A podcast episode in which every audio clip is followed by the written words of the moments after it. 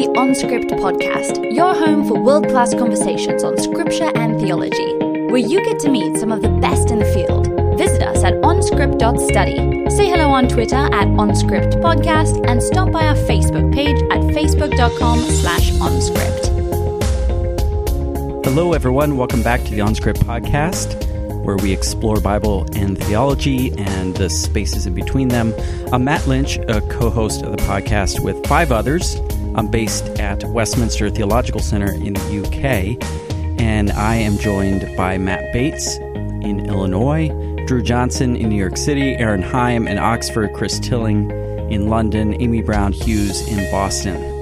So that's the six of us now who co host the podcast. And just as a reminder, we're a biblical studies focused podcast, and we also are a theology focused podcast now that Amy Brown Hughes has joined us. So we have a theology stream that right now uh, puts out one episode a month and might increase in the future. So share the word if you want, uh, if you like it, and want to hear more of the theology uh, stream. We'd like to grow that side of the podcast as well enjoy this episode. And if I could ask you to give us a review on iTunes, uh, we'd all be grateful. Also, if you like what you hear, please share it on Twitter or Facebook or uh, you know wherever else you you like to share things. Or let your postal worker know. They've got all that time walking around all day and need some good theology and Bible to get them through. Um, oh yeah, and also just an update on mugs. We had talked about OnScript mugs like back before Christmas. And uh, the update is we're working on it. You'd think six theologians would be able to organize such a thing, but alas. Okay, enjoy the episode.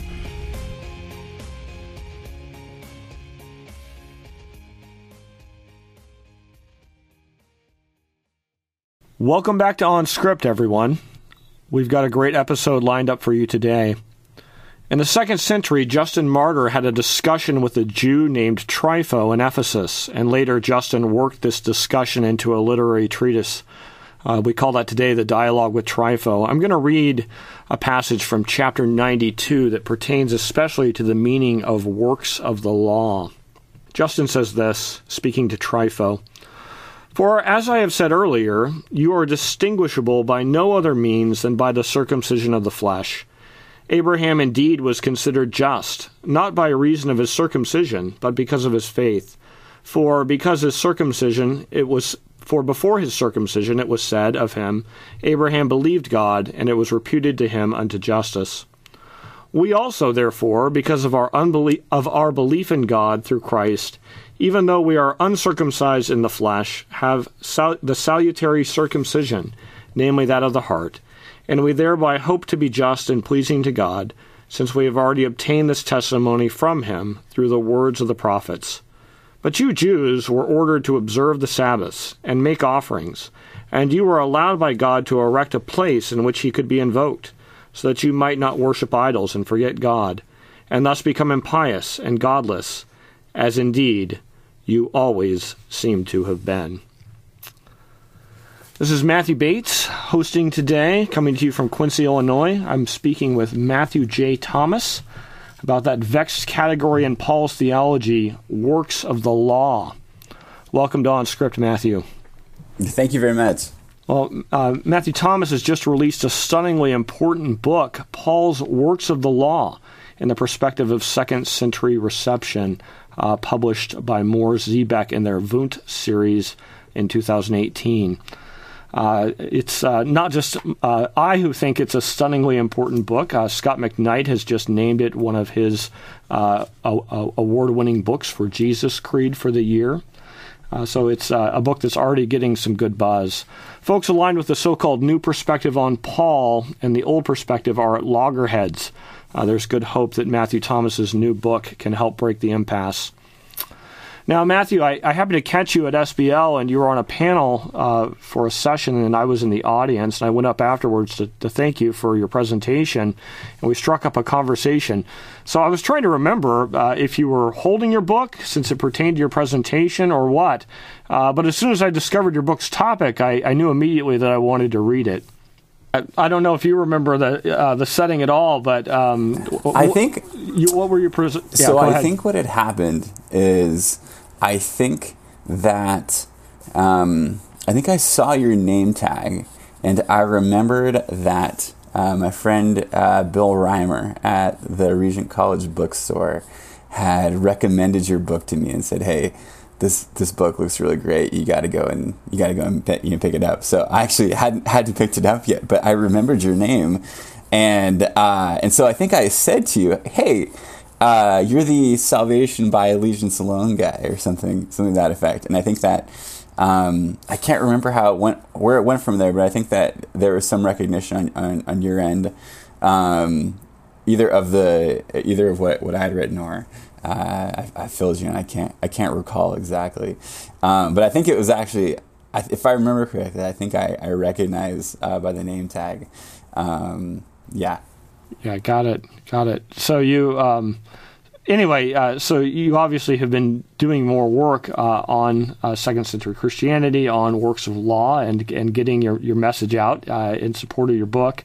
Uh, so that's great. And uh, certainly, as soon as I, uh, one way or another, as soon as I found out that your topic was uh, works of the law in the second century, that sort of marries two of my personal interests, as I'm I'm very interested in second century Christianity and also uh, debate, debates about salvation theory.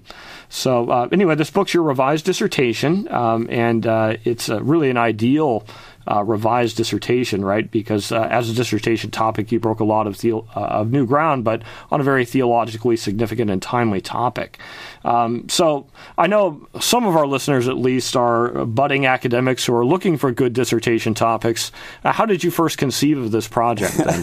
That's a great question. So uh, I think probably as uh, as as most good dissertation topics are, uh, I conceived of it by accident. Um, I was uh, I was actually at Regent College in my first semester there. Um, no, this is my second semester, my first year, and um, I came across this topic because uh, I had written. Uh, before I came to Regent, I had gotten I was interested in the new perspective on stuff. I had gotten interested in uh, the work of N.T. Wright, and it was had found a lot of that to be to be valuable and helped me to make sense of of Paul in some ways that I hadn't been able to previously. And so this is, you know, kind of new old perspective stuff was already an interest for me. And then uh, my first semester, I wrote a paper on justification for for J.I. Packer that looked at uh, looked at N.T. Wright's uh, work on uh, justification and uh, John Piper's, and sort of did an assessment of those back and forth since that was still uh, gosh, this would have been 2010, so it was it's still fairly fairly recent uh, debates that were going on at that point. And so then for the next semester, I was um, I was writing a paper that was going to be looking at the question of works of the law because um, right, for uh, the original thing that actually got got me into this whole topic was uh, just listening to a uh, a lecture, I think just in my car uh, when I was dri- driving around from from Tom Wright, where he was talking about in a certain instance, you know, we didn't know how to. I think it was about faith of Christ, where he didn't know how to translate as faith or faithfulness because it's the same word.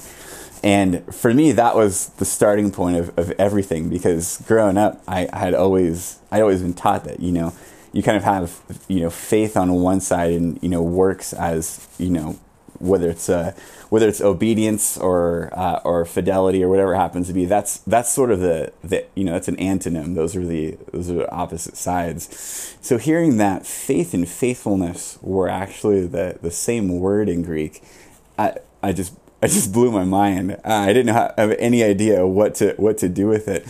Um, which I think probably has some some parallels with your own experiences. So I immediately said, "Gosh, I got to learn Greek," and so I started trying to learn Greek, and then ended up at, at Regent.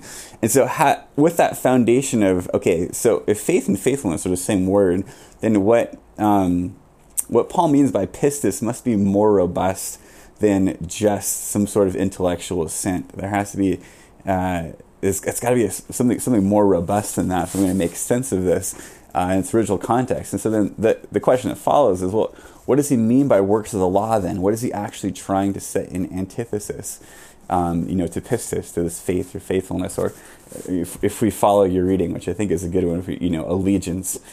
Um, and so I was I was writing a paper on this, and it was going to be just an old and new perspective, um, you know, assessment in relation to the biblical texts on the the question of works of the law. And so, as part of the research for this, I uh, had opened up Calvin's commentary on Romans, and uh, from taking Dr. Packer's class, um, I had a chance to read, you know, a fair bit of Calvin, and so I'd gotten accustomed to just what he's like as a writer and the way that rhetorically he, he tends to operate, uh, especially on you know on important uh, polemical questions. And so um, I, I opened, I was reading his his Romans commentary, and uh, I saw that on this question, he says, you know, it's a matter of doubt even amongst the learned what the works of the law mean. And then he proceeds to, proceeds to cite some, some church fathers against his own position and uh, doesn't go and doesn't cite any church fathers in favor of his own position. And I, I stood there in the Regent Library thinking to myself, this is very strange. Uh, because I had never, I'd never come across any sort of important question where Calvin hadn't cited church fathers in his favor um, when they happened to be there. And, you know, even, even in issues, I think, where you can say it's disputed whether, you know, the given church father actually agrees fully with him, uh, they're always there. He's always bringing them as allies. And so, seeing that he doesn't bring any of them, uh, you know, when he's when he's presenting his own position, and even Augustine, he goes and contrasts his, his position from. I just sat there thinking, gosh, this is really, really interesting. I wonder if you looked, you know, in the earliest, you know, earliest church fathers, the, the sources that are closest to Paul. I wonder, I wonder what they would say in works of the law, and I wonder how that would match up uh, with what you're finding in these old and new perspectives. And so I immediately just, just jumped back on my computer, started doing some searching. Um, I think that the, the first sources that I looked in uh, were Diognetus, uh, the dialogue, uh, dialogue with Trypho, um, Irenaeus is against heresies, and then Origen's commentary on Romans. And in finding all this stuff, it sounds exactly like what Tom Wright's doing. And I was just, just astonished. And so I, I sent my, my professor an email real quick and said, hey, is it okay if I change my paper topic? And um, spent you know, a couple days uh, going, revising it and you know, writing this new paper which then became uh, an article and then was the seed for the dissertation. And the dissertation itself is just you know a larger larger version of it. Um, so I guess to return to the to the original question, hey, how did you how did you come across this? It was it was by accident, um, but I guess it was uh, hopefully was you know a diligent sort of accident where, from my standpoint, I was I was really trying to get inside Calvin's you know Calvin's reasoning and to understand how works of the law, you know, function from his standpoint. And then just in doing so, I just thought, boy, this this bit doesn't match up with what I've read from Calvin elsewhere. There's something that really stands out here. And so that was that was the clue that there could be something to to work on. Yeah, that's great. What a what a fortuitous accident. Um, and, but I think that's sort of a model for how it should be, right? That we should be like you know doing diligent research, and then uh, we have a, a, moment of insight, you know, and then we pursue it and find there's actually something there. The reality is, is the the vast majority of dissertation topics are are uh, usually suggested by the dissertation supervisor, uh, and uh, I think that's oftentimes why they're they're difficult. Sometimes as the graduate student has trouble, you know, getting into it, uh, and they don't have the same passion for it that their dissertation supervisor has, and so they languish. They have trouble writing. They don't. They don't. They have the difficult time finishing. So it is much better if you can have your own topic like that. And I, I think that's sort of a, you know, you're a role model to us all in terms of how it should be done. Then. Well, absolutely. I mean, I think I think that I mean, one, I'm just I'm really thankful to have come across a topic um, that for me was you know was really was really important, where I just genuinely really wanted to know the answer, and um, and so I mean the I mean, yeah, the, the, dissertation. I mean, if it you know if it has value, it's in part just because I, I want to know this for myself, and then having um you know having having learned from from the early sources, just want to be able to share share it with others because I found the material to be uh, you know tremendously helpful. So, um, and I guess the the other thing is you know credit to to Jim Packer for having us read primary sources. Um, you know, if I hadn't if I hadn't spent a whole lot of time in Calvin I wouldn't have had the eyes to see uh, to see what was distinctive about what um, what he says and doesn't say in that Romans commentary.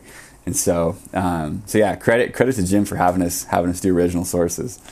Well, let me uh, let me introduce you a little more fully. Uh, Matthew J. Thomas is the author of Paul's Works of the Law in the Perspective of Second Century Reception with Siebeck that we're discussing today. He holds a D.Phil in Theology, New Testament and Patristics from the University of Oxford.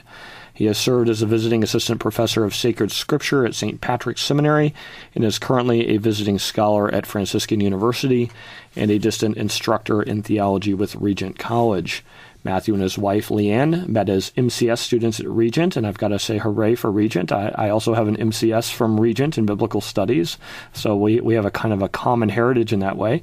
Uh, and uh, Matthew has two children. Prior coming to coming to Regent, Matthew studied at Pepperdine and worked at Harbor House Ministries, an after-school program for youth in Oakland. Well, let's get into your book a little bit more. Um, and as a way of framing, um, um, you've already kind of alluded to some of the basic um, basic dynamics of um, kind of the old perspective and the new, but maybe we could flesh that out a little bit further, and especially think in terms of uh, if you were to, to, to sort of say, take this uh, largely academic debate right uh, to the streets uh, in terms of why would this be of interest to pastors and church leaders everywhere. Uh, what what's at stake in this uh, debate as it pertains to old and new perspectives and the role of the works of the law in it? Hmm. Uh, great question. So, uh, if you look, I mean, I think for for a lot of Christianity, um, the I would say Scripture as a whole often ends up being read through the lens of the Pauline antithesis of uh, justification by faith apart from works of the law. Um, that's certainly not the you know the case everywhere, uh, but definitely in a lot of contexts, you're sort of reading all all of Scripture through that lens, and it kind of sets your interpretive framework. So, um, so it's important to get to get that right.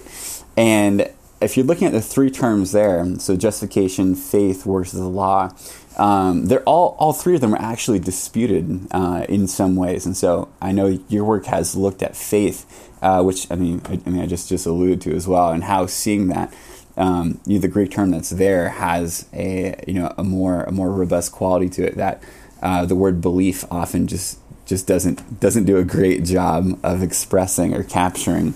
Um, so all three of those terms are, are you know are disputed in, in some way. Um, the way you understand works of the law is going to, I think, necessarily influence what you understand, uh, both by faith and by justification.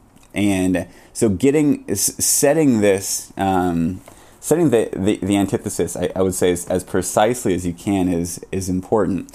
Um, if you to summarize, um, you know, briefly, what's the old perspective and what's the new perspective on works of the law? oh, great! That's that was my next question anyway. So, uh, so there you go. Yeah, um, yeah. And so my next question was in defining the old perspective. You you know you examine the works of law in Luther, Calvin, uh, and Moo. What unites those four? Um, so uh, maybe we, you can sort of just segue right into that then. Yeah, that's great. So um, if if you're looking at the old perspective, uh, so again, my uh, in, in, in the book I, I, I do uh, do Luther, Calvin uh, and then two uh, modern representatives of the, the Lutheran Reformed traditions. And so I, I picked uh, Bultmann and Doug Moo for this. Um, works of the law are understood. You can say the emphasis is on works when it comes to works of the law. So works of the law are understood as good works in general. Um, they're understood as, you know, you can say uh, this there's all kinds of phrases that, that get used for it. So I mean, any any works at all, but often uh, kind of you know moral effort, uh, self-powered striving is a is a phrase that you know that that Bultmann use uses. Um, you know, working or doing in general is uh, one of the one of the ways that um, uh, that that Moo goes and describes it.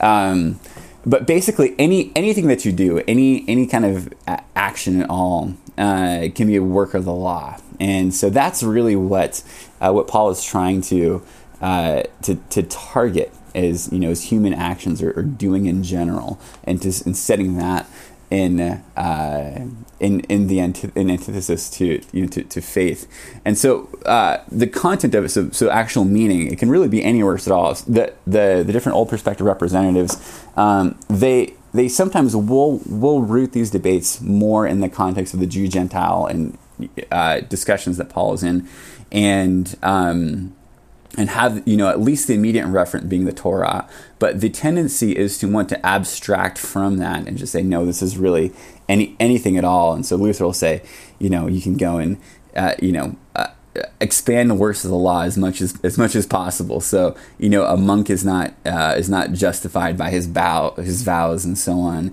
Um, and then the significance of it. What is what does it mean to go and do this? Well, you're trying to earn salvation, and so it's understood on an individualistic basis. Um, so you as an individual are trying to do sufficient works to be accepted by God, to be justified by God, um, and so that's that's that's the way that works. Um, you're trying to uh, you know earn earn as many points as you know as possible, uh, and then then that goes. And I think the the sense of faith then that you have from that is I, I would say um, is is is a it's a passive element. If works is active, if it's doing, then believing then is going to be something that is is is passive.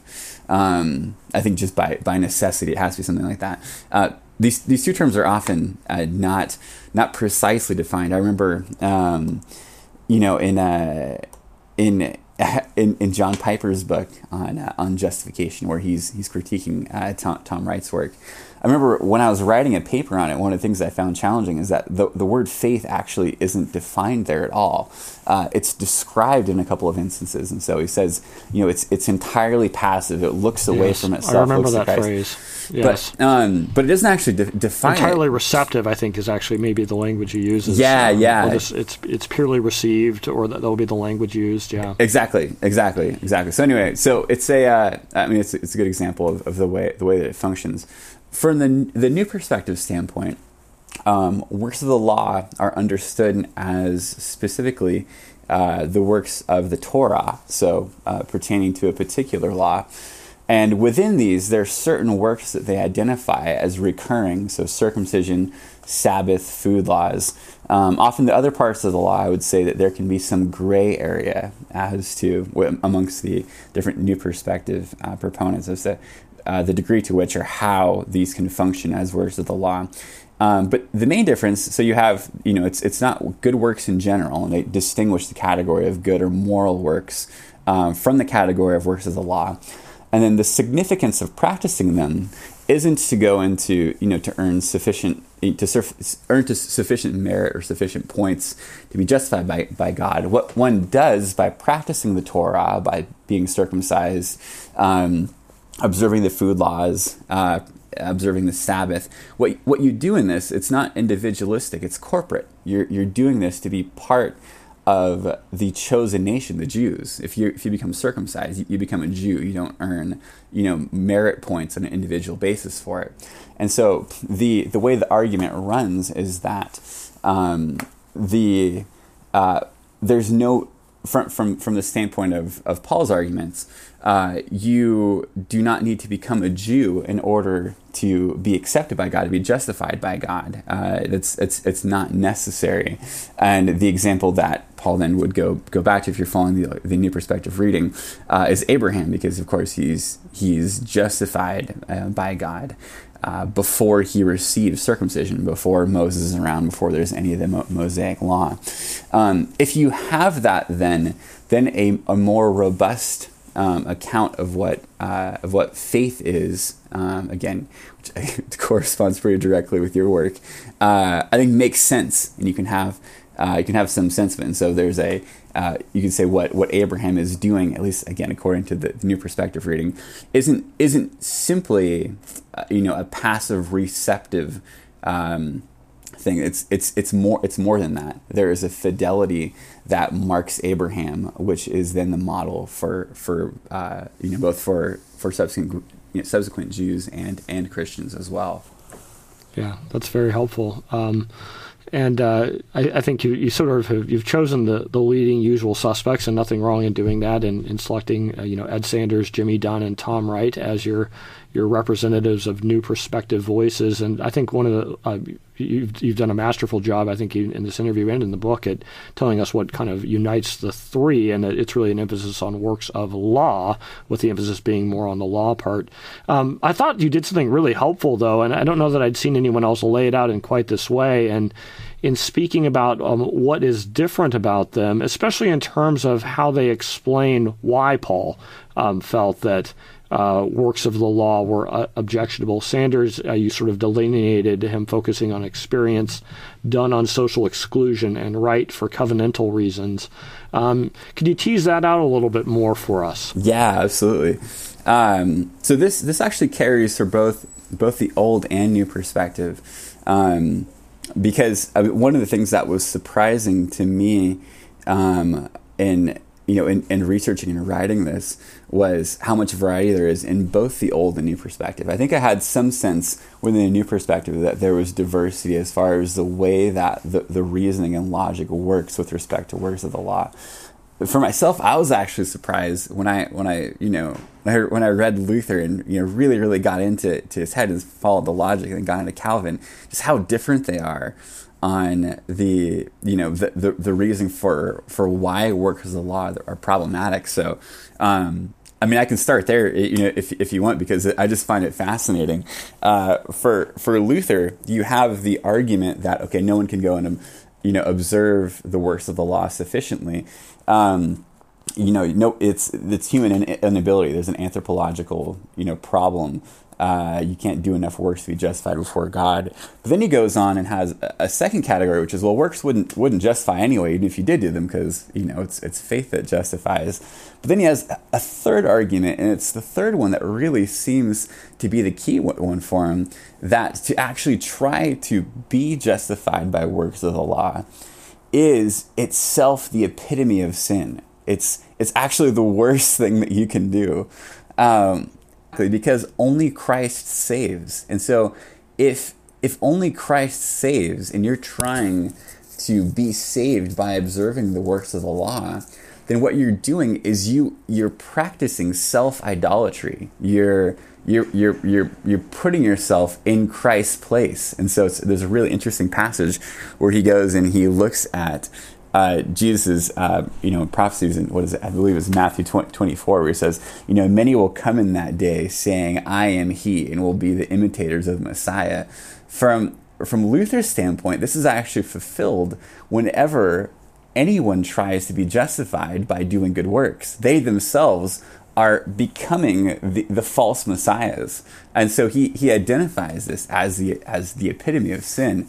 Um, I don't know if I can I don't know if I can follow that exegetically, but gosh, it's fascinating. It's it's really really interesting, and um, and Calvin gets nowhere near that. Um, and so when you're reading Calvin, you have the first category of, of human inability, but it, it really goes and stays there. He doesn't problematize um, the attempt to be justified by works um, nor does he problematize, you know, the conceptually being justified by works. The problem is just, hey, nobody can do it, and so you need someone to do it in your stead.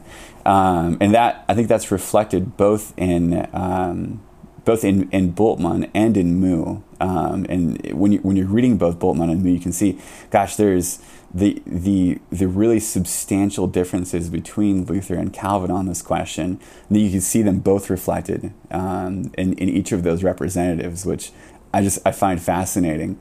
Uh, when it comes to the to the new perspective, um, you're you're right. There is a uh, even even when they're saying, "Hey, these are the points in question." So you know, this is the it's about the Torah. It's about these particular works. It's about whether or not you have to to be a Jew or not um, in order to be you know part of uh, you know of God's God's people. Uh, the logic does work quite differently, and so Sanders' logic is basically experiential, and so he is saying that uh, Paul's arguments are driven fundamentally by uh, Paul's own experiences and the experiences of his congregation. And so the experience of the congregations in receiving the you know the Spirit apart from uh, you know having adopted the Torah, having become Jews, but then Paul's own experiences, and so his own self understanding. And so uh, you know Paul is he is called as the apostle to the Gentiles. He has this experience. And so this means that he has to then go to the Gentiles. And so because of that, works of the law have to sort of be you know they, they, they have to be cut cut out. They, they can't really be part of the picture because I've I've got to go to the Gentiles. I'm the apostle of the Gentiles, and so there is a. Uh, I, I mean the the reasoning I think. Um, it, it comes across when you're reading Sanders. Uh, Paul seems like he's he's making a lot of sort of you know post facto ad hoc arguments, uh, but that's just from Sanders' standpoint. That's that seems to be the way that uh, it you know it makes sense according according to him. Um, yeah, the very famous solution to plight, sort of a move that he made, as it's usually described, right? Exactly, exactly, yeah. exactly. So, so that's I, I think that experience is the key category according to um, according to Sanders. With Dunn, it seems to be uh, you know exclusivity. It's it's this attitude of exclusivity or exclusivism. Um, I, I, can I confess when I was reading uh, Jim, Jimmy's works and going through all this stuff, I I think that of all the sections, um, I think that the the Dunn one was the most difficult to write, just because I think that, I mean, Jimmy Jimmy has done so much work on this in the past. Gosh, since 1982, he's written so much on this, and um, in some ways, I I find he's maybe been a, a bit of a moving target, uh, just as far as um, you know, he, he has the original uh, 1982 lecture, and then there's critiques of that. Then he goes and responds to those critiques, and there's just kind of you know back and forth. And so I, I wasn't I wasn't always certain as you know as I was first getting into it, like that I was I was completely capturing it. But um, I've had a chance to to get to know Jimmy Sam actually, who I, I really I mean I really appreciate. And um, as I was going through, it seemed as though the the exclusivism, the social function of excluding, and you know, Jimmy's happy to use the modern language of excluding the other. Um, that that's that's the heart of what Paul's getting at. That's the heart of what the problem is um, of works of the law. That uh, these particular works are being used by Jews uh, to go and to exclude Gentiles, and that's the thing that that that needs to be objected to and set in antithesis uh, to faith. That's the thing that you know excluding someone else can never be the basis for your own your own justification. Um, and so, because of that, it's interesting. There's actually um, it actually makes it so that uh, Jimmy can go and expand the category of works of the law in a way that's has analogy to what the old perspective does. It's just instead of expanding it to any sort of you know good good works that you use to justify yourself, um, he can go and say these actually can works of law can be expanded to any contemporary sort of issues that are used to go and exclude believers from one another. So whether it's uh, uh, you know uh, he gives biblical inerrancy as one or uh, papal infallibility or male headship or views on you know abortion or things like that. He, he, says these can actually be works of the law too if you go and say these are used to exclude exclude others. Um, so that's that's um that's that's Dunn's reasoning, which again is you can see that boy that's it's pretty distinct from what uh, what what Sanders is doing, and then Wright's is is covenantal, so it's rooted in the covenant, and so uh, you know the, the he basically takes takes the Old Testament say and says uh, this this provides your your answers uh, for what it is that, that Paul is doing, um, and so which is I, w- I would say is in contrast to uh, to to Sanders' reading. Sanders again, he, he, he doesn't find Paul's Old Testament exegesis to be consistent. And uh, Wright really objects to that and says, no, this, this, is, this is consistent. This does work. And so, um, the, from, from Wright's standpoint, the way the reasoning works is that um, the promises to Abraham are, you know, they're meant for, for all the families, all the tribes of the earth. So they have this universal scope. Um, and so that's it's meant to be for all people. So the Jew the Jew Gentile dividing line can't be a permanent thing. Um, but then the law itself doesn't doesn't go and solve things. It doesn't actually go and uh, the problem of, of Adam that Abraham is, you know, and his and his seed are supposed to be the solution to, isn't actually solved by the Torah, and so uh, you need you need something else. You need something more, you know, uh, deeper than that. Does, doesn't doesn't actually work. Um, and he sees Christ as actually going and fulfilling those those covenant promises um, and inaugurating the new age in which uh, you know promises to Abraham has been fulfilled. The Spirit's been been poured out, and the dividing line between Jew and Gentile is no longer necessary. Um, anyway, I know the the answers to these are supposed to be a little shorter than that. uh, no, that's okay. No, I think that was it's a really helpful portion of your book, and I'm glad you you you teased that out for us further. Yeah, I, I do think that. Um, yeah, it's it's a helpful heuristic to sort of divide in that way. Although I, think also um, I think you would acknowledge too that it, you're you're talking about emphases, right? Dunn certainly has some some covenantal emphasis in his material too, but maybe it's not uh, where his weight of energy finally lands. Exactly, maybe it's more on social exclusion. Exactly. So it's not to say that Dunn doesn't have a covenantal interest or that it, that Sanders totally neglects it, but that Wright seems to front that more. Um, and then ultimately, you're going to find that that's uh, what we find the second century uh, fathers do as well. Exactly. Um, let's, uh, as we've done some heavy hitting stuff, let's let's do a speed round and just lighten things yeah. up a little bit before we circle back into the book. So uh, the idea with the speed round is uh, you just give me short answers, like 15 seconds, um, and you, you don't get to defend your answer. you just you just tell me you just tell me what you think. All right. That's great. Um, all right. So do do you believe in ghosts? do I believe in ghosts? Probably, in some form or fashion. is there is there intelligent alien life elsewhere in the universe? Gosh, I I would say no, except I read so much C.S. Lewis, and he seems consistently to be open to the idea. And so, uh, because I tend to defer to Lewis in almost everything, I'm going to say perhaps, if not Lewis. probably. Okay, Lewis has single-handedly like persuaded you. That's amazing. um, all right, uh, you walk up to the bar- bartender and order what? Wow, um, I I tend to have pretty um, pretty cheap taste when it comes to, to to alcohol. So if it was a bartender, it would probably be a White Russian, um, but more likely I wouldn't actually be at a bar. I would be at home with friends, and we'd probably be drinking malt liquor. Okay. Well, when you said cheap, I thought you were going to say PBR or something. You know, no, so, it's uh, cheap, cheaper than PBR sometimes. Okay. Wow, that's too expensive for your taste. Okay. Yeah. Yeah. Um, uh, uh, what's the What's the most important theology or biblical studies book of the last fifty years? It's a hard question to ask a guy who's thirty three. Um, I so I don't want to show my cards too much with this, but the one that's coming to mind uh, because of accessibility is Wright's book on justification. I think I think it's simple and does a lot of good a lot of good stuff. So nobody else is going to say that that book is the most important one, but it's the one that people can understand. It gets a lot right. Sorry, I'm giving you justification. I apologize. Yeah, yeah no, that, that's okay. That's okay. Uh, what's a trend in society that scares you?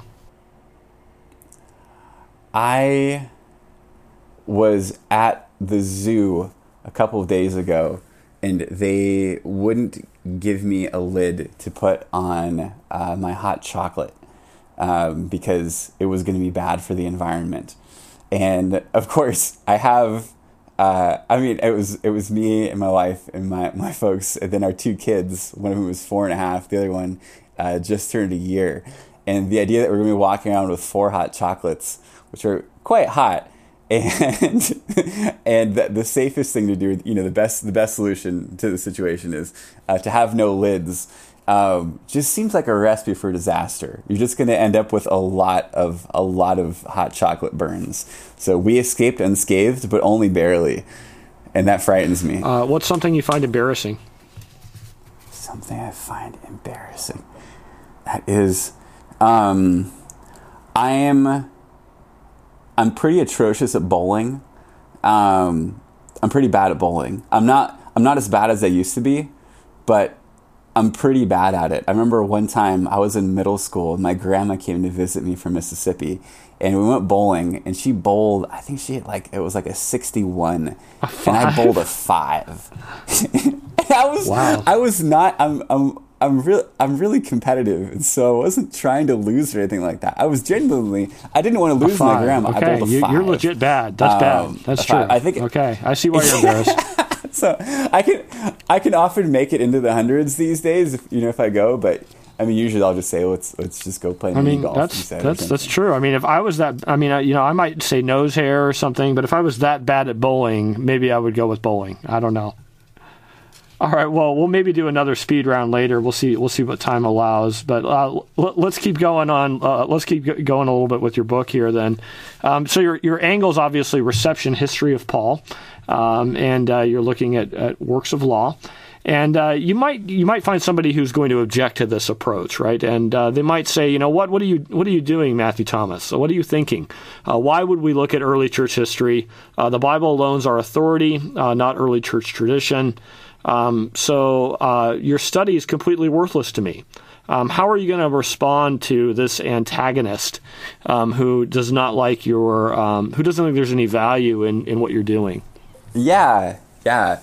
Uh, that's a great question. I do, I do run into stuff like that sometimes. Um, I would say that the person who I would be talking to um, is usually not going to be consistent in that position. And so often what I do is I just if I if I encounter something like that, you know, I try to say, okay, well, you know, what what do you take to be authoritative and why? And um, so if you know if the answer is well, it's I take you know take the Bible. Well, then kind of the response to that is well, the reason that we have these particular these particular texts, you know, both the, the texts themselves um, as far as you know the, the words and letters that are on the page, and the uh, you know, and then also the tradition of reading this particular set of set of books and not others in this order, is because we're you know we're, we're following tradition. We're following what you know these earliest Christians pass pass along to us, and we're we're taking them as you know as authoritative.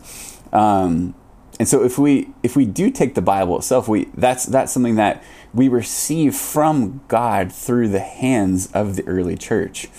Now, that doesn't necessarily mean that in some sort of um, kind of blind and unquestioning way that you necessarily have to just follow everything that the early church goes, you know, sa- says and does. But it is to acknowledge that you're already taking, um, you know, the early church as an authority in receiving these particular texts um, and then in following the reading tradition of following you know these particular ones, not others, and you know read, reading them in this in this this way.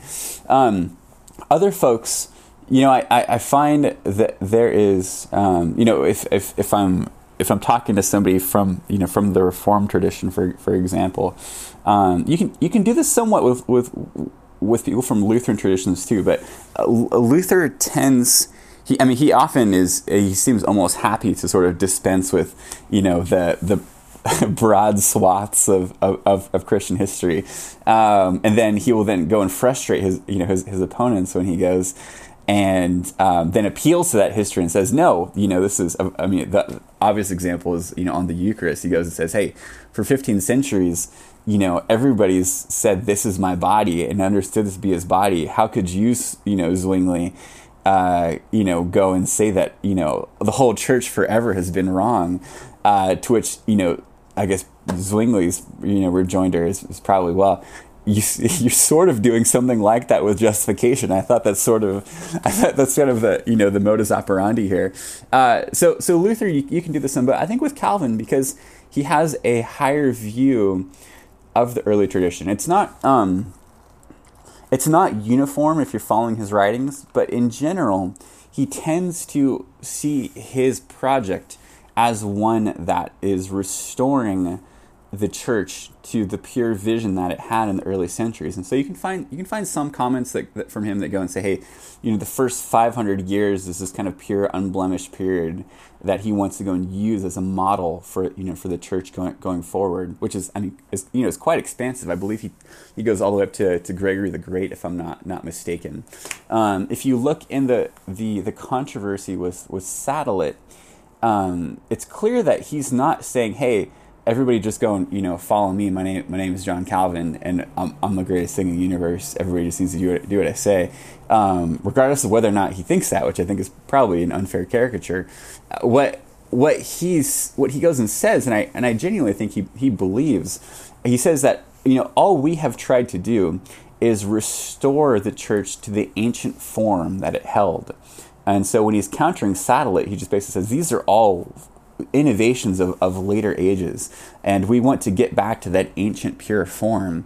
Well, that ancient pure form uh, both includes the you know the, the, the, early church fathers, the early, the early Christians, um, you know, in the you know the first first couple centuries, and even if you you don't want to include them and say no, it's that the pure ancient form is just the apostolic period, just the New Testament age. If nothing else, these are your closest witnesses that you would have to that. Um, and if you, in, in general, you know, um, Calvin's view of the tradition, uh, particularly the early tradition, is is quite high. He wants he wants that to be um, it, not not not a primary authority, and sometimes not even a secondary authority. But I, I, don't think secondary authority is is an unfair or an inaccurate way to describe the way he understands early tradition. And so then you can go and say, hey, if you if you want to be a good student of of John Calvin, um, this material is important, and it's it's significant. If I mean, if you're looking at the sources that you know engage in this, um, I have a bit at the end where I, I just briefly dwell on how. Um, with the material that I'm, I'm, engaging here, it doesn't appear to have been available to either Luther or Calvin. Um, yeah, no, that's an important insight. I think that's oftentimes neglected by people who who want to champion the reformed period, you know, without um, without really being sufficiently critical, is that the the apostolic fathers weren't published. They didn't have access to uh, they didn't have access to Barnabas. They didn't have ac- access to Ignatius in terms of it, at least what we would understand to be um, uh, the seven letters that are received today in an unmodified way, right? As there was a, a, complex interpolation tradition with the Ignatian letters, and nor do they have access to Justin Martyr. Um, and so the lack of access to the earliest fathers, nor for Clement of Rome, you know, um, all these were not available to the to the um, to the reformers, nor were they available to the to the Catholic Church at Trent. Um, and so a lot of the, the, the sort of the bad blood between Catholics and Protestants that were, was spilled 500 years ago, right, was done without access to the, the documents that could best allow us to reconstruct the time period right after the New Testament and to weigh these matters. Um, and that's why what you're doing is so important, right? Is that uh, it's it's one of the it's probably the most neglected piece of the puzzle. I think there there have been a number of studies that have looked at justification in the second century, uh, that that have looked uh, at faith beyond uh, the time period just of the New Testament, uh, but not really much has been done um, to look at uh, specifically works of law. There's been studies in Second Temple Judaism, studies in the New Testament itself, endlessly right? But to go beyond that and look at what uh, the early fathers um, had to say about this um, gives us uh, gives us new data that was not available at that time period, and um, and I think that's something that many people just don't understand about uh, about history. Yeah, no, I think it's it's a really important point you make, and I think you know if, if I'm looking at specifically Luther and Calvin, I I don't I don't know I don't know how much my material would make a difference to Luther. Um, it depends on sort of which it depends on which parts of Luther you're reading because uh, there are I mean Luther of course does have you know he has a conservative bent in a lot of ways um, but he also he's also happy to dispense with with the tradition of interpretation um, in um, in a number of areas way, as, as well which is uh, I mean, which is really it's really striking in, in, when you're when you're reading him. Uh, it's part of what makes him such, such a such a lively read. And so I I you know I'll go back and forth on which part of Luther I'm reading as far as the way that this early historical material would would make a difference for him because I think that the the way that the way that his reasoning works. Um, I, I, am just I'm not I'm not certain with, yeah, with it's, yeah, it's hard to say. I mean, because his, his fundamental insight, you know, of, of, justification by faith and the, the absolute contrast with any kind of doing that sort of flows from that, right? I mean, would he have ever come to that antithesis if he if he would have recognized that he couldn't extrapolate from works of the law to any kind of work in general? Yeah. Um, so so uh, I mean, a really fundamental one for this is. Um, uh, one of the things that this the study finds is the the idea of Christ as you know, if, if Christ is the prophet like Moses, well, Moses is the lawgiver, and so the prophet, like Moses, is going to be in giving the covenant. He's going to give the new law as well. And so Christ as the new lawgiver is just one of these things that's ubiquitous if you're looking um, in, in the first couple centuries of, you know, of Christianity. And that, that idea itself is so, um, it's, it's so anathema to Luther. Luther, in so many places, in such strong language, uh, rules out the idea of Christ as a lawgiver and says, I mean, basically, you need to separate Christ from Moses as far as possible and separate and completely rule out the idea of Christ as a lawgiver. You know, he's the savior, he's not the lawgiver. Um, and he's so explicit in doing that that you just think, gosh, I don't really know. It's hard to see how you could how you could take that paradigm and integrate this material uh, in there because it's so insistent. No, Christ, he, he is the new lawgiver. He, if he institutes the new covenant, uh, he, he gives a new law. Law and covenant go together. So with with Luther, I, I, I just go back and forth on how this material would um, would, would would would influence his thought. With with Calvin, I would say it, it's a somewhat different picture because he does take he does take the you know the early traditions so seriously. Um, he's not he's not somebody who wants to dispense with it. Um, in you know if you're reading the commentary on Romans, you could tell he's he's put in an uncomfortable position um, in not being able to call any witnesses to his side from the patristic era when it comes to works of the law.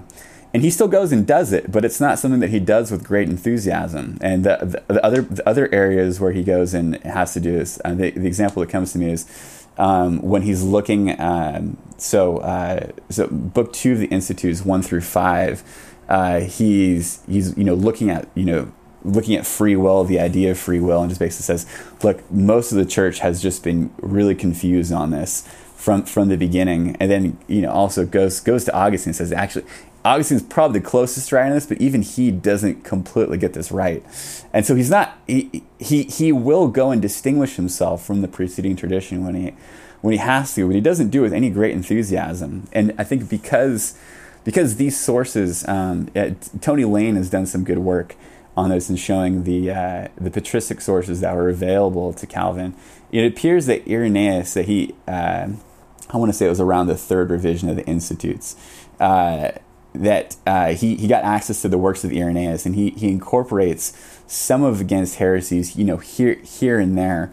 Uh, but basically, uh, everything prior to Irenaeus, he, he, it seems as though he doesn't have access to, which is what this whole this whole this whole book is. And even Irenaeus seems to have come in uh, come in at a later stage in his own theological development. And so, be, because because his view of tradition, I think, is it is consistently you know higher and of the you know the early church as a model. It's at least for me is worth asking the question how how this have influenced his his thinking if he had access to these sources.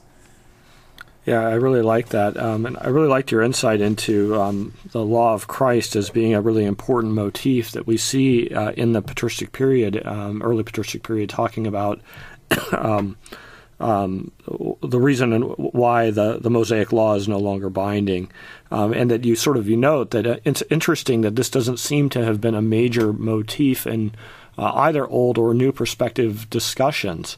Um, and I think you're right. I mean, we're starting to see some of that get picked up. I wonder, uh, for instance, what Josh Jipp uh, uh, would make of this. I don't know if you've had a chance to read his Christ is King uh, book, but he speaks a lot about this, about Christ uh, as the lawgiver, and and looks at ancient patterns of kingship, uh, and that a good king embodied his own law. Um, and there's some there's some interesting things to think about about Christ as the lawgiver, uh, as the one who lives out the allegiant pattern of life for us, as sort of the one who blazes the trail, uh, who exercises pistis, right, and then uh, enacts his his new covenant principles. Um, and that the good king is the one who embodies his own law.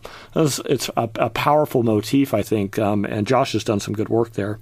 But yeah, I, am I wonder if you're going to be, um, if you have some more angles um, you're hoping to um, to move forward um, from your work in. I mean, obviously, your major conclusions um, are that uh, that the early conception of the works of the law uh, are, are, primarily this is the Mosaic law that we're talking about. Uh, it's not uh, that every part of the Mosaic law is equally foregrounded, um, but clearly those who received Paul in the second century understood circumcision, fasting, kosher laws uh, to be uh, what were paramount in the in the law in terms of works of the law, um, and that this can't be equated, cannot be equated with moral effort or moral striving or good deeds in general. That the move that the move that is made that says that when Paul talks about works or works of the law, that what he means is any kind of good deed. Uh, that those who received Paul in the second century do not agree with that. Um, and uh, and so anyway, yeah, you've obviously um, you've done a very fine study here, and uh, and I think you've opened up probably some new avenues. Um, where do you see your, your work going from here? Do you do you have a trajectory that you want to move down next? Oh boy, it's a great question. um, so I um, I've, I've a couple couple things working on. Um, the so actually one of the one of the one of the big influences for this project early on was uh, was Alister McGrath. I had a chance he came to Regent in 2011, and uh, our friend uh, Don Lewis, one of the professors there, uh, set up a meeting with him, and it was great. I was, I was just walking around at Regent, and he says, uh, he just finds me at the stairs and says, "Hey, uh, you're meeting with Alister at 11:30." And I said, "I'm doing what?" Because I've, I've, just finished my first year, you know, at, at Regent. But uh, I think I Don I mean, Don Don's a great friend, and he um, I think he saw the, the potential in this this this topic, and which I'd, I'd been talking about potentially writing a you know, dissertation on, and so um, so I had a chance to, to meet with Alister and uh, talk to him about this idea, and he said, you know, uh, you, it's hard to find an original idea, but I would actually be really interested in seeing what you come up with. So by all means, go and do it, and let me know let me know what happens.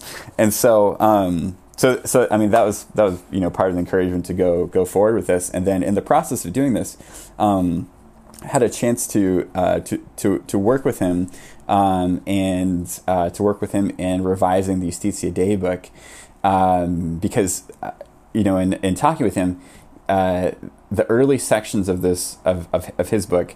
Um, are I mean he, he I mean he just basically you know said to me like you know, I wrote these in you know in 1982 when I when I first did this, and it was a lot of it was based on secondary secondary scholarship, uh, which was you know itself flawed in some ways, and so he's he's taking these you know his primary source stuff and incorporating it into his, his own work, and so uh, so so two of the areas that that I've come across that um, that he's he's currently working on revising for for a fourth edition of his his book uh, are so one one works of the law, so the way that works of the law, you know, is, is understood in the other church. Uh, but the other one is on on justification and the nature of justification. And so, um, if the the way the way his his his book works uh, as it you know as it currently stands is the narrative runs that justification is is understood as forensic uh, prior to uh, basically St. Augustine, and um, Augustine, you know, of course, you know, Latin, uh, reading Greek, doesn't understand it correctly. Um, so reads dikaiao as you know justus facere to make righteous, and that's where you get the uh, the understanding of justification as as actually making you just or making you righteous, the, the factitive understanding, and uh, so so and, and that's you know that's appealed to by kind of biblical scholars all over the place just because uh, Alister's so so good that um, uh, we, one just naturally defaults to him, and so you'll see, you know, Tom Wright going and appealing to, to, to you know, Alister and say, well, you know, as Alister McGrath goes and show, shows here, and um, and his, I mean, I find Alister's analysis, you know, elsewhere to be, be really good. The the thing for me is, I was as I was writing this, you know, writing this, this dissertation and putting it in book form and doing all this research, I I kept coming across instances um, where justification seemed to be understood in the factitive sense, and so the the sense of you know of of being made righteous, um, and all of which, of course, were you know were prior to Augustine, and so you know, I I come across examples of this, and you know, in Barnabas and Justin and Irenaeus. Um, if you're you know thinking of uh, authors who originally you know were writing in Greek, and so they're not going to uh, you know there's no there's no issue of you know Latin mistranslation or anything like that. It just seems that this is this is the way they're understanding this and um, and you can find you know later if you go into you know Chrysostom anybody like that, um, and then of course you know the whole Greek Orthodox tradition following uh, from you know, from Chrysostom understands justification in a factive sense and you know being being made righteous. Um, but then also I, I, stumbled across this in Tertullian as well, which is fascinating because uh, having a Latin representative uh, who uh, against Marcion book book five where he's doing his um, he's he's he's basically doing his summary is it's you know basically an early commentary on all the you know Pauline epistles, and so he's looking at at Galatians uh, and writing against Marcion. It talks about uh, you know be, you know becoming becoming more justified, and you look at the Latin there, and it, it's really hard to make sense of it in a strictly forensic sense. It, it seems as though it's there, there's a factitive uh, conception that he's that he's dealing with so I went and I basically brought all this to Alister and said, I, have no idea what to what to make of all this, uh, but because in my mind I had just followed you know what what I had gotten from him and you know elsewhere that this is this is a, strictly a forensic category, and I'm running across all this material. It seems like it, it just it seems like it's it's a it's a factitive thing, and so he's he's currently uh, using the. Um, using the, the primary source material to go and to revise uh, the, the, early chapters of Iustitia Dei. But the next project that I've been hoping to work on would be to do um, a what would be a you know primarily primarily primary source uh, work um, on on justification that looks at the nature of justification specifically in in the earliest you know in, in the earliest you know patristic era, and so the basically giving all of the uh, I've just often found uh, when you're looking at, you know, the early church believed this, early church believed this. It's often very light on footnotes and primary sources. And so what I what I would hope to do would be to to to put out a resource that gives a lot of that primary source material um, and the discussions of justification that you have in the later first, second, you know, third centuries and going forward, and to show how you seem to have both the forensic sense, so you know, being being vindicated, acquitted, forget, you know, forgiven, declared righteous, um, but then also the forensic sense as well. Um, the uh, as as far as you know, actually being being made righteous and to show how it is that these seem to go go together. And then the, the third one, which is I mean, for me is, is a tentative category, but um, which I, I, keep I keep running into, and I, I think that there's some something here. Although I mean, don't don't quote me on it quite yet. Is uh, is the incorporative element to justification? So justification as placing you inside inside of the body and placing you. I mean, T- Tom Wright talks about some of this. Is there's a, a, covenantal sense. It goes in justification makes you part of the covenant people. Um, and in passages like you know like First Clement 32, uh, that one in particular, I, it just seems like that is the an incorporative sense to justification as as far as yes yes, being forgiven, yes, being made righteous, but fundamentally being placed within the covenant, being placed within the body, um, being made part of God's people. That that is. Um, that that's the, the most fundamental sense that you that you have in that text, and that of course ties in with, you know, with, with baptism and the, the link between justification and baptism and being you know becoming part of, of, of God's you know God's family. Um, so that's that's the next work that I, I, I am uh, you know I'm in the research phase right wow. now and trying to figure that out. That sounds like it'll yeah be, be, a very helpful book in terms of you know um, problematizing some of these categories that are a little too tidy, you know, and uh, and uh, in Pauline theology, right? That, yeah, um, I mean, I, I, hope I hope so because the I mean, what I mean, what I want to do more than anything else, I mean, yeah, it, it, it can it can problematize things, but what I really want to do is I want to I want to create a resource that'll help people because I just I, I haven't come across um, a resource that looks comprehensively at this early data and just lays lays the sources out to say here's your here's your passages and context for how it is that justification is you know is understood uh, you know in the in the earliest you know patristic sources that that that, that we have.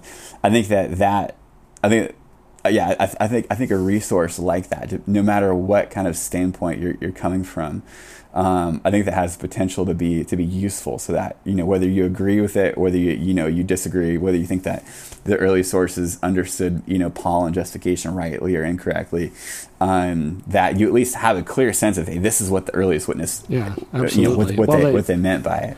Yeah, the fact is just to, just doing good history requires that we look at reception history, right? And that it's it has to be put into the calculus of probability, right? If if, if you even if you you're trying to figure out what Paul meant, right?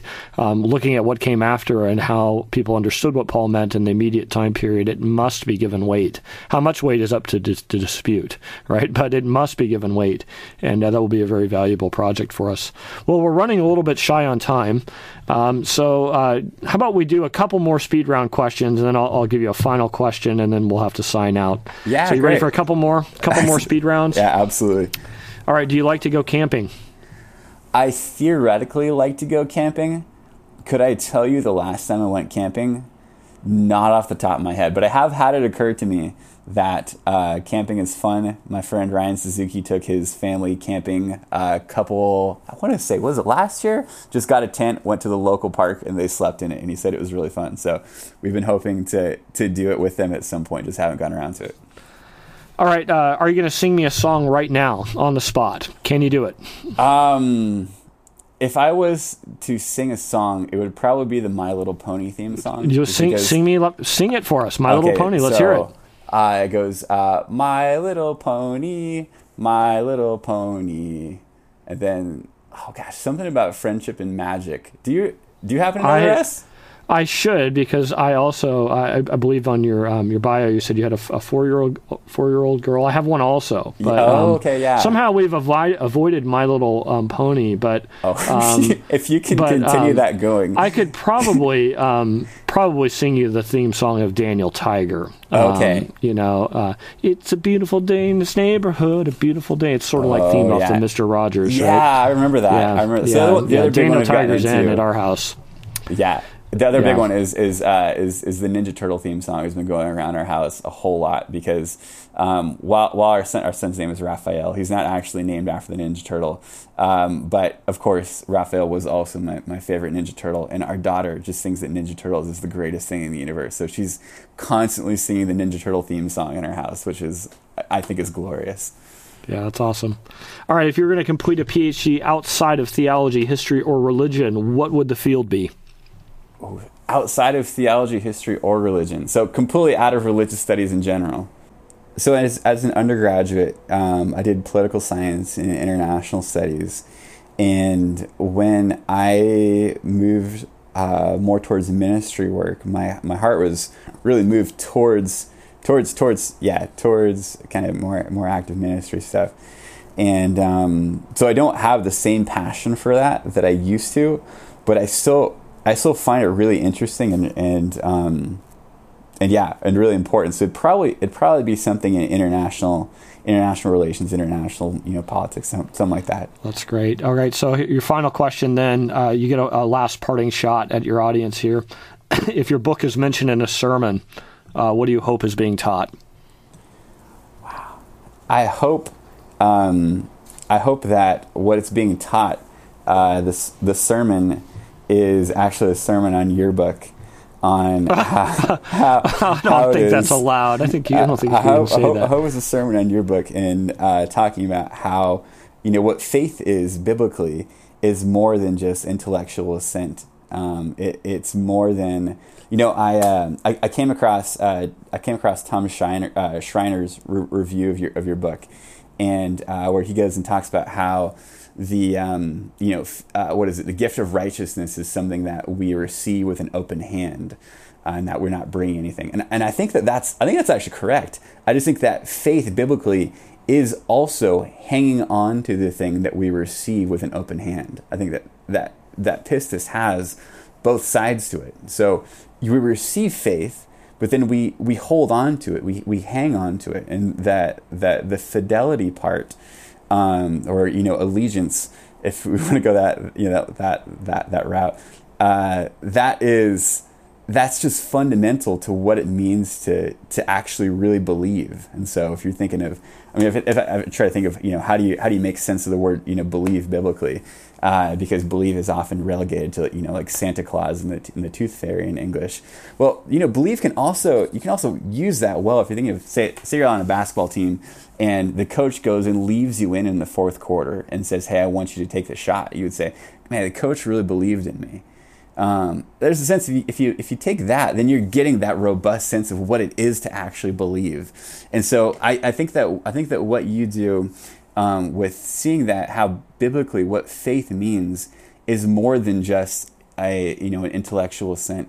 It's it's more than just sort of a, you know one time commitment kind of thing, or to say that you know I you know to, to give the it's more than a simple profession it's the receiving with an empty hand but also hanging on to what god gives us um, i think that if if what i'm doing on works of the law if it helps as a footnote in that sermon to say that what paul is is going and trying to uh, to set an antithesis to this isn't saying, you know, hey, works are bad, don't, you know, or working is bad or moral effort is bad. That's not fundamentally what he's trying to, to problematize. Is it's it's the issue of, of the Torah and whether we need to continue to to obey the Torah. And Paul's answer is no, we we don't because you know because Christ actually is the Messiah. He's brought the the new covenant, the new law with him. And if you look back before that, Abraham he was he was righteous, he was made just, he was justified um, by something more fundamental than that. Then, then you know, before there was any law, before there was even the sign of circumcision, it was because he trusted in God. And if you look at his example in his life, that's the model for us. That's what we're, we're meant to be. We're meant to be the people who we place place our hope, we place our trust in God, and He He holds our allegiance. And so, if my if my if my uh, if my book is a helpful footnote uh, to the sermon, which is based actually on your book, then I'll be I'll, I will be very very very glad, and I, I hope that it has use for folks uh, in that way. Well, you're too kind. You're too kind. Thank thanks so much, Matthew. no, absolutely. Just thank thank you for inviting me. I really appreciate it. Yeah, you're welcome. Uh, this is Matthew Bates for OnScript, and I've been talking with Matthew J. Thomas about his new book, Paul's Works of the Law in the Perspective of Second Century Reception uh, it's in the WUNT series, uh, published uh, by Mohr Siebeck 2018. There's a link on our website to the book for purchases www.onscript.study. Until next time. You've been listening to OnScript, delectable conversations on scripture and theology. If this episode has brought you inner peace or lit your biblical fire, please consider a small donation of just 2 or $5 per month. Information on how to donate can be found at onscript.study/donate.